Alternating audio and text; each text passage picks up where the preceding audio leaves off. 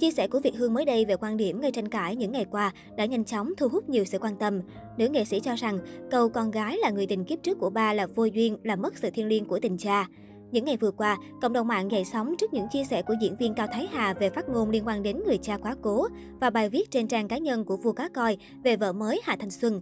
Cụ thể trước đó trong một talk show truyền hình, diễn viên Cao Thái Hà đã có chia sẻ gây tranh cãi khi đặt kỳ vọng kiếp sau được làm vợ chồng với người cha quá cố. Ba ơi, chắc có lẽ kiếp trước con với ba là người yêu mà chắc yêu cũng dữ lắm. Nên là kiếp sau mình tiếp tục yêu nhau nữa. Con mong rằng kiếp sau mình đừng làm ba con nữa, mình là vợ chồng đi để tình yêu nó được thăng hoa hơn. Chia sẻ của Cao Thái Hà gây xôn xao dư luận. Tương tự Cao Thái Hà, doanh nhân Thắng Ngô cũng bị ném đá vì màn đu trend và khẳng định vợ mới Hà Thanh Xuân là con gái kiếp trước của mình. Nhiều người cho rằng hai nhân vật trên có suy nghĩ lệch lạc trái với thuần phong mỹ tục.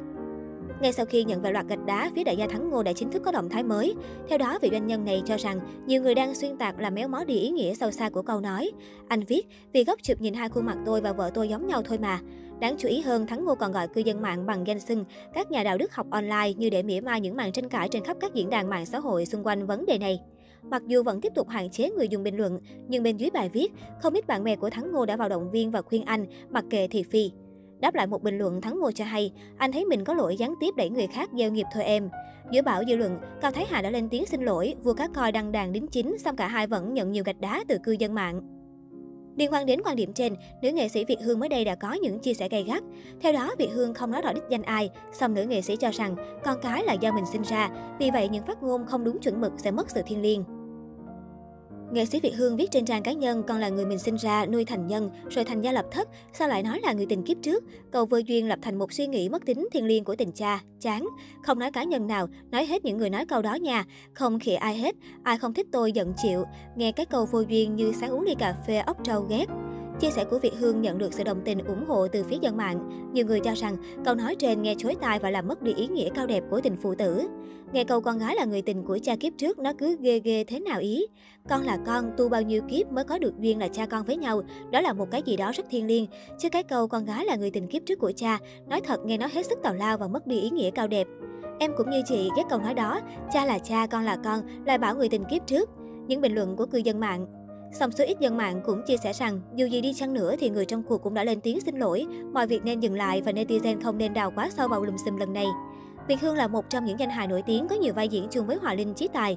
Thời điểm dịch bệnh bùng phát, Việt Hương và chồng là nhạc sĩ Hoài Phương rầm rủi mọi nẻo đường để san sẻ phần nào khó khăn với bà con thành phố Hồ Chí Minh.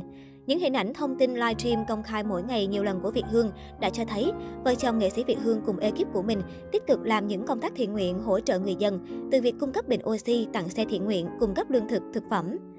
Dốc sức rất nhiều, nhưng Việt Hương cũng từng phải bật khóc khi nhận về những lời thoá mạ mạt sát của cộng đồng mạng. Thậm chí cô bị nghi ăn chặn tiền từ thiện, dù cô nhiều lần tuyên bố không kêu gọi quyên góp.